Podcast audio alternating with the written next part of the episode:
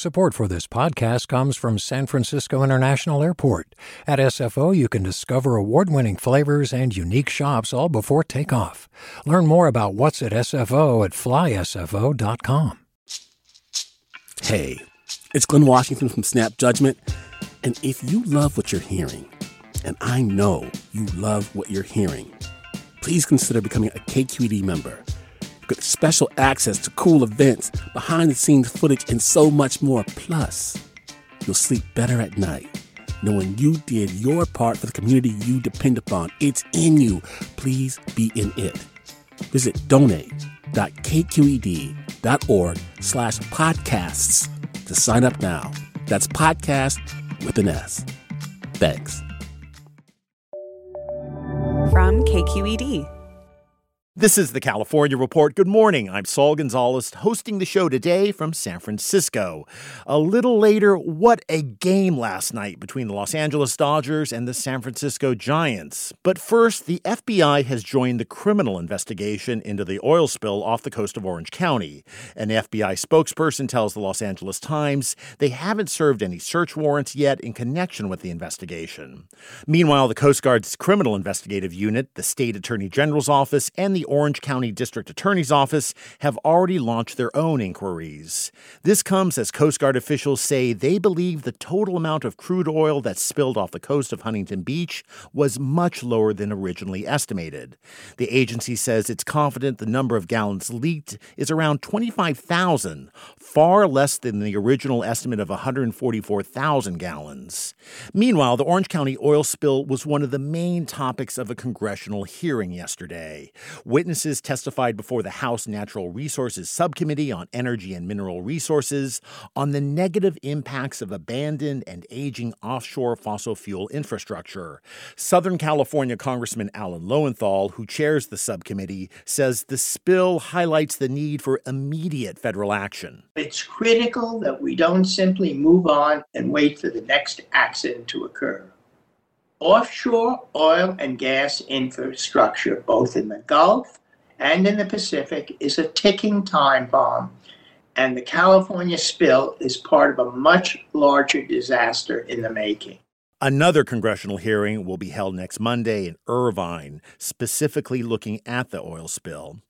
California hit a grim milestone this week. The latest numbers from Johns Hopkins University show that COVID 19 has claimed the lives of 70,000 Californians, a number larger than the population of Palo Alto. But more recent trends in the state are very positive, with infections, hospitalizations, and deaths all down because of vaccinations and mask use. And as KPCC's Jackie Fortier reports, in Los Angeles, the number of new infections infections among school children is also subsiding. Last week, 591 students and 88 school staff members in LA County tested positive, a 45% drop from the week before. County Health Director Barbara Ferrer credits community and staff vaccinations and routine testing and mask wearing in many districts, including LA Unified. Given that we have more than 1.7 million children and staff attending or working at over 3,000 schools countywide, these are strikingly low numbers. While cases among students are down, outbreaks of three or more cases related to schools have gone up. Most of them were in elementary schools where children are too young to be vaccinated and will have to wait until at least November. That's when a CDC group meets to review the data on shots for 5 to 11 year olds. Ferrer estimated that's about 900,000 children in LA County alone. For the California Report, I'm Jackie Fortier in Los Angeles. In related news, thousands of employees with the Los Angeles Unified School District face a vaccination deadline today. Teachers and staff are required to get at least one dose of the COVID 19 vaccine, or they won't be able to return to their campus. Here's LA Unified Deputy Superintendent Pedro Salcido speaking at this week's Board of Education meeting. We know that as we head into next week, we will have individuals who have not been vaccinated. Those employees that are not vaccinated, we're going to ask not to report to their sites because they have not met their baseline verification for, for the district. This will have potential impacts at our schools, and we are preparing for that and building in contingency plans. The district has extended the deadline for full vaccination for those getting the Pfizer or Moderna vaccine until November 15th. San Francisco and Marin counties are loosening some COVID 19 mask rules starting today. That as transmission and hospitalization rates continue to drop. The changes affect offices, gyms, religious gatherings, and indoor college classes with 100 or fewer people. That's if the people running those spaces want to loosen the rules and can verify that everyone there is vaccinated who's eligible to be vaccinated, and if there's proper ventilation and no recent COVID outbreaks. Indoor masking rules remain in effect for places used by the wider public, like retail stores, elevators, lobbies, and restrooms. In Fresno County, social workers are criticizing the treatment of children in facilities operated by the county's Department of Social Services. Staff say children who've been removed from their families because of abuse or neglect are living in inhumane conditions while they're waiting to be placed in foster care. Images released by the social service workers show the children sleeping on yoga mats placed on top of desks or on the ground. Staff also complain that the children don't have access to enough showering facilities and nutritious food. Fresno County's administrative officer, John Rousseau, has personally apologized for conditions and says he's issued an emergency order to buy cots, mattresses, and hygiene kits for children in the county's care. The county is also converting an old office building into a temporary care center for children. Do you love learning about the San Francisco Bay Area? Its history, its people, its unique blend of cultures? Then you should check out the Bay Curious book. I'm Katrina Schwartz, editor and producer on the Bay Curious podcast, and I'm here to let you know that for the month of May, we've worked out a sweet deal for KQED podcast listeners. Right now, you can get the Bay Curious ebook for $1.99. That's right, $1.99. Just search for Bay Curious wherever you get your ebooks or find a link in our show notes. This offer does expire at the end of the month, though, so you'll want to act on it fast. Happy reading!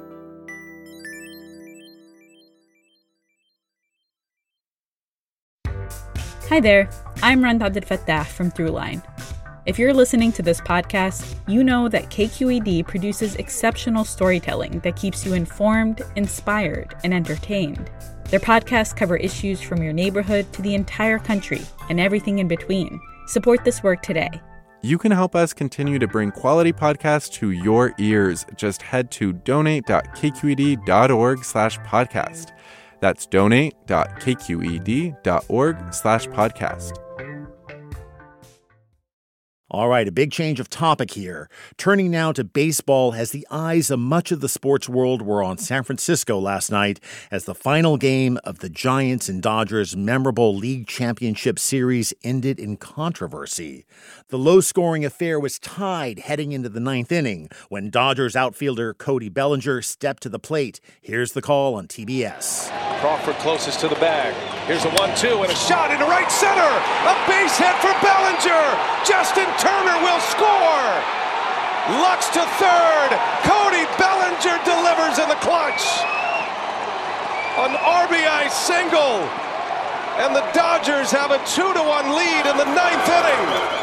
In the bottom of the ninth, Dodgers starter Max Scherzer was called on to get the final three outs. Wilmer Flores was down to his final strike. Here again is the call on TBS. Wilmer Flores, no balls, two strikes. And Flores, did he go? He did! And the game ends! A swinging strike three! No. Replay showed that Flores clearly did not swing at that final pitch. Giant manager Gabe Kapler after the game. Super tough. Um, yeah, I mean, obviously, you don't want a game to end that way. I know these guys work really hard to, to make the right call, so it's super challenging um, on our end. Obviously, it's going to be frustrating to have a, a game in like that. But the Dodgers are now moving on to the National League Championship Series to take on the Atlanta Braves. A couple of hours before the game started, I walked over to the front gates of Oracle Park to meet fans and to talk about the importance of the game and more widely this storied rivalry between the Dodgers and Giants. It wasn't hard to get people to start talking. Here are brothers Michael and Steve Barnes who were cheering for LA. Proud LA Dodgers fan. Since a child. Since a child. How do you feel wearing the colors today, in particular in San Francisco? Fantastic Tell me about. I mean, obviously, it's a very important game. It's stupid to even to ask you about how important it is, but what do you think of this rivalry right now between these two teams? Um, I think it's pretty good. It's not like it was back in the day where they really, really hated each other because players now seem to be more friendly mm. with each other, even on different teams. But I, you want to go back to the days of just raw antagonism? Yes, yes, yes. Okay. Yes, I don't want to get beat up, but yes. Well, I mean, we grew up diehard Dodger fans, bleeding Dodger blue. So, I mean, we we do hate the Giants, and the fact that in a season where the Dodgers won, you know, as many games as they've ever won in franchise history, 106, and to come in second place to our, you know, lifelong rivals is and now we're at game five of the NLDS. It's an amazing game. If you were in a game five like this against any other team, would it feel the same way? I mean, it'd still be exciting, but it wouldn't be the same. I mean, this, this is this, this, is special. This adds to it. Yeah, I mean, we flew out here for it, so. A few steps away from the Barnes brothers, I met lifelong Giants fan Roy Nikolai. Roy, how are you feeling right now? I'm excited, excited, right? Long, lifelong Giants fan. The rivalry is exciting. This game means something. 109 wins. Wow, right? Pumped up. It's electric. Now, is your mind and heart and soul tied up as much in the Pacific, in the specific game, which is important, or just the rivalry that it's against the Dodgers that you really want this team to be beaten in particular? I would say foremost the Giants winning, going to the World Series. Whoever they beat, fantastic. The fact that the Dodgers are their opponent, just a little cherry on top. That was Giants fan Roy Nikolai outside of Oracle Park yesterday. The Dodgers fans I met are on cloud nine this morning. Giants fans feel the ache of disappointment, but both teams have so much to be proud of. And as always in baseball, there's always next year. And now to a preview of our sister show, the California Reports Weekly Magazine. This week, Hector Arzate tells us about an effort to tell the forgotten history of Chinese immigrants in Humboldt County, immigrants who were expelled. There used to be Chinatown here, not only a Chinatown, but a thriving, vibrant Chinatown, and it's no longer here. And we don't even talk about it. That's Brienne Merja de Souza. She's the coordinator for the Eureka Chinatown project. And for the past year, she's been fighting to memorialize the city's historic Chinatown. Katie Bush, who's the executive director of the local museum, has been facilitating educational tours here. She says in 1885, nearly all Chinese residents were expelled from Eureka. There was a precedent around the West to do things like burned down Chinatowns with the residents inside. Chinese immigrants helped shape California as we know it today. But after a white city councilman was shot and killed, locals blamed the Chinese residents. And it wasn't long before a mob formed. Eureka went a different route and they told all the Chinese residents that within 48 hours, all the residents had to be out of Chinatown going to San Francisco. Katie says it became known as the Eureka Plan, and it was touted as very successful in its time. This non-violent way of removing people from places where they've lived for decades, or, you know, many years in some cases. But how can it be non-violent if you're forcibly removing people? A man named Charlie Moon is thought to be one of the only Chinese immigrants who never left Humboldt County in 1885. His great great great granddaughter, Yolanda Latham, says the recognition is long overdue. When you look around Humboldt County or any county in California, you have to ask yourself, how did they get that? How did that road get there? Who did that? I think we need to be honest about the history. That's the California Report magazine's Hector Arzate. To hear more about Eureka's Chinatown, you can tune into the show on this station or download the podcast. And that's this edition of the California Report for Friday, October 15th. We are a production of KQED Public Radio. Our engineers are Katie McMurran and Danny Bringer, with assistance from Seal Muller. Our producers are Mary Franklin Harvin and Keith Mizuguchi. Our senior editor is Angela Corral. Our director of news is Vinnie Tong. Our executive editor is Ethan Toven-Lindsey. And our chief content officer is Holly Kernan. I'm Saul Gonzalez, today in San Francisco. Thanks so much for listening, and have a great day and weekend. Support for the California Report comes from Blue Shield of California, rebuilding the future of healthcare with every Californian in mind, from quality and equitable care to not for profit values. Learn more at news.blueshieldca.com. Paint Care now with 800 drop off sites in California where households and businesses can recycle their leftover paint. More at paintcare.org. And Eric and Wendy Schmidt, whose philanthropy harnesses the power of people and science to create innovative solutions for a healthy environment, just societies, and opportunities for human achievement.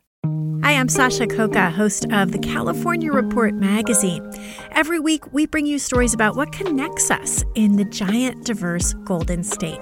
Because what happens in California changes the world. I love this place. We were once seen as like the place to be, California. The land of milk and honey. That's where you go to Sunshine State, but we just have challenges right now. KQED's California Report magazine. New episodes drop every Friday, wherever you get your podcasts. Hey, it's Avery Trufelman, host of Articles of Interest. And I've got to say, I've been a fan of KQED ever since I was a little kid and I would come out to San Francisco to visit my grandma. It was just what we'd always turn on every time we got in the car, every time we were making dinner and turning on the radio. Was always KQED. And then over the years, I've become a massive fan of KQED podcasts because this is local reporting at its best. These are answers to questions you've always wanted to know, interviews with exciting, unusual voices, necessary journalism, all told with love and care and artistry. And did you know that a majority of KQED's funding actually comes from members? It's just people like you and me supporting the programs they love while also getting access to cool events, behind the scenes footage, and so much more. If you want to sign up and be a part of this amazing community, visit donate.kqed.org slash podcasts to become a member today. That's podcasts with an S. Thank you for listening and thank you for your support.